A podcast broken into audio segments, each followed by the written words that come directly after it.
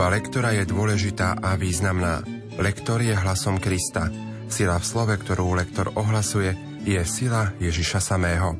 Projekt Chodte a hlásajte je pripravovaný v spolupráci s docentkou Evou Žilinekovou a profesorom Antonom Tyrolom. Dnes si spoločne vypočujeme liturgické čítania 3. adventnej nedele v roku B. Čítanie prednáša študentka Vysokej školy muzických umení v Bratislave Barbara Palíková.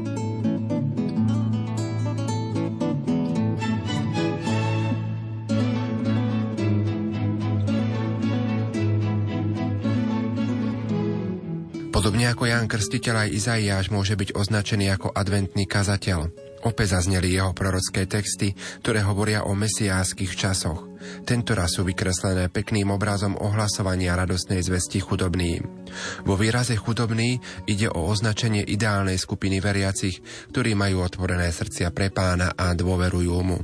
Pre takýchto ľudí vyklíči spravodlivosť, ako o tom hovorí druhá časť tohto čítania. Čítanie z knihy proroka Izaiáša. Duch pána, Boha je nado mnou, pretože ma pán pomazal. Poslal ma hlásať radostnú zväzť chudobným. Uzdraviť skrúšených srdcom, oznámiť zajatým slobodu, väzneným prepustenie, ohlásiť rok milosti pána. Radosťou ja sám v pánovi, duša mi plesá v mojom Bohu, pretože ma zaodial rúchom spásy, zahalil ma plášťom spravodlivosti, ako ženícha zdobeného vencom, ako nevestu okrášlenú šperkami. Lebo ako zem vydá rastliny a ako záhrada dá vyklíčiť semenu, tak pán, Boh, dá vyklíčiť spravodlivosti a chvále pred všetkými národmi. Počuli sme Božie slovo. Slovo má docentka Eva Žilineková. Kiež by pre nás, pre všetkých, bol tento rok rokom milosti pána.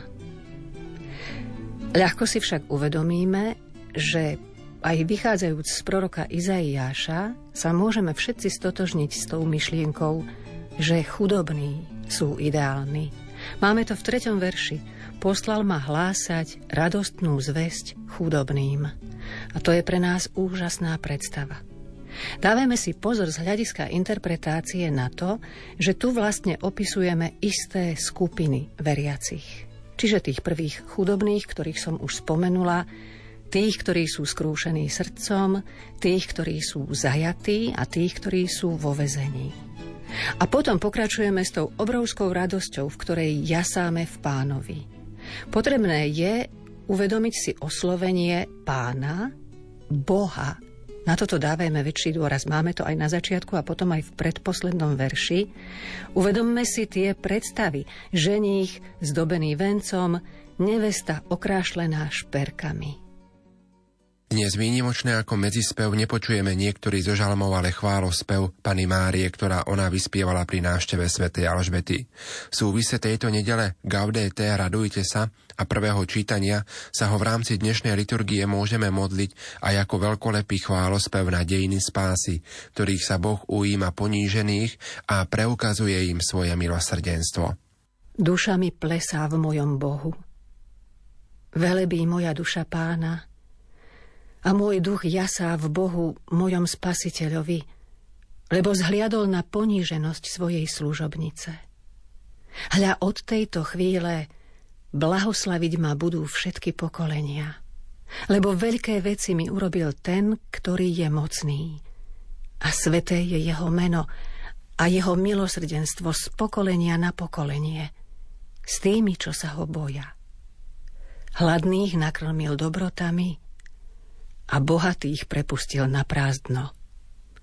Ujal sa Izraela svojho služobníka, lebo pamätá na svoje milosrdenstvo. Apoštol Pavol sa v tomto texte predstavuje ako človek celkom preniknutý duchom Ježiša Krista, ktorému Pavol patrí a do tohto vzťahu ku Kristovi pozýva aj adresátov svojho prvého listu vôbec, ktorý napísal. Teda kresťania sa majú chrániť každého zla a po každej stránke svojho bytia – telom, dušou aj duchom majú patriť Kristovi. Čítanie z prvého listu svätého Apoštola Pavla Solúnčanom. Bratia, ustavične sa radujte. Bez prestania sa modlite, pri všetkom zdávajte vďaky, lebo to je Božia vôľa v Kristovi Ježišovi pre vás. Ducha neuhášajte, proroctvami nepohrdajte, ale všetko skúmajte a čo je dobré, toho sa držte. Chránte sa zla v akejkoľvek podobe. Sám Boh pokoja nech vás celých posvetí, aby sa zachoval váš duch neporušený a duša i telo bez úhony, keď príde náš Pán Ježiš Kristus. Verný je ten, ktorý vás volá a on to aj urobí. Počuli sme Božie slovo. Slovo má docentka Eva Žilineková. Svetý Apoštol Pavol nám v tomto úrivku potvrdzuje, že nás Boh naozaj volá a naozaj nás k sebe aj zavolá. Príjme nás k sebe. Preto tu máme tieto odporúčania, aby sme sa chránili všetkého zla. Ale my ako lektori sa chráňme toho, aby sme tento úryvok prečítali smutne. Snažme sa všetky tieto rady chápať ako inšpiráciu v obrovskej radosti. Chráňte sa zla v akejkoľvek podobe. Prvé verše Evanielia sú prevzaté z úvodu do Jánovho Evanielia. Ústrednou postavou tohto textu je Ján Krstiteľ, ktorý pripomína Izraelu bezprostredný nástup mesiáskej doby. Ján pritom ostáva pokorným človekom, ktorý si neprisvojuje slávu tým, že by sa mohol nejakým spôsobom postaviť do súvisu s autoritou Eliáša či iného proroka, alebo dokonca autoritou Mesiáša. Čítanie zo svätého Evanielia podľa Jána. Bol človek, ktorého poslal Boh, volal sa Ján. Prišiel ako svedok vydať svedectvo o pravde, aby skrze neho všetci uverili. On sám nebol svetlo, prišiel iba vydať svedectvo o svetle. A toto je Jánovo svedectvo. Keď Židia z Jeruzalema poslali k nemu kňazov a levitov, aby sa ho pýtali, kto si ty, on vyznal a nič nezaprel. Vyznal, ja nie som Mesiáš.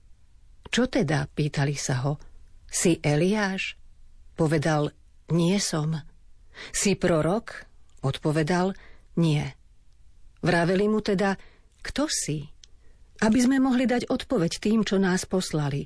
Čo hovoríš o sebe?